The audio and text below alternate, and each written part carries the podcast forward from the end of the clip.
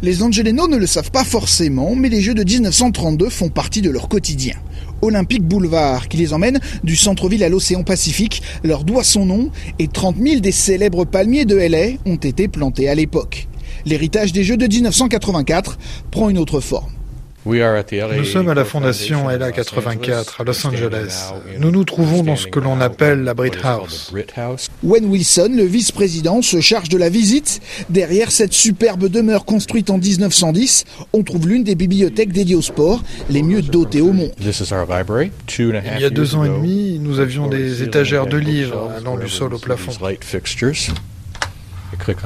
Depuis, la Fondation a numérisé son immense collection d'ouvrages, la rendant accessible à tous sur son site internet.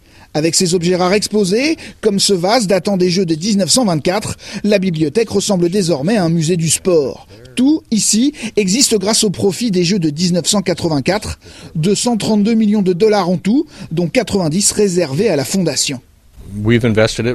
On les a bien investis. Notre objectif, c'est d'être pérenne. Nous avons 150 millions de dollars de fonds aujourd'hui. Avant toute chose, nous distribuons des bourses. C'est notre fonction première. Nous ne voulons pas forcément former des Olympiens, mais simplement de donner accès au sport aux enfants, en particulier ceux qui n'ont pas forcément les moyens. En 30 ans, 3 millions d'enfants californiens ont bénéficié des programmes financés par la Fondation.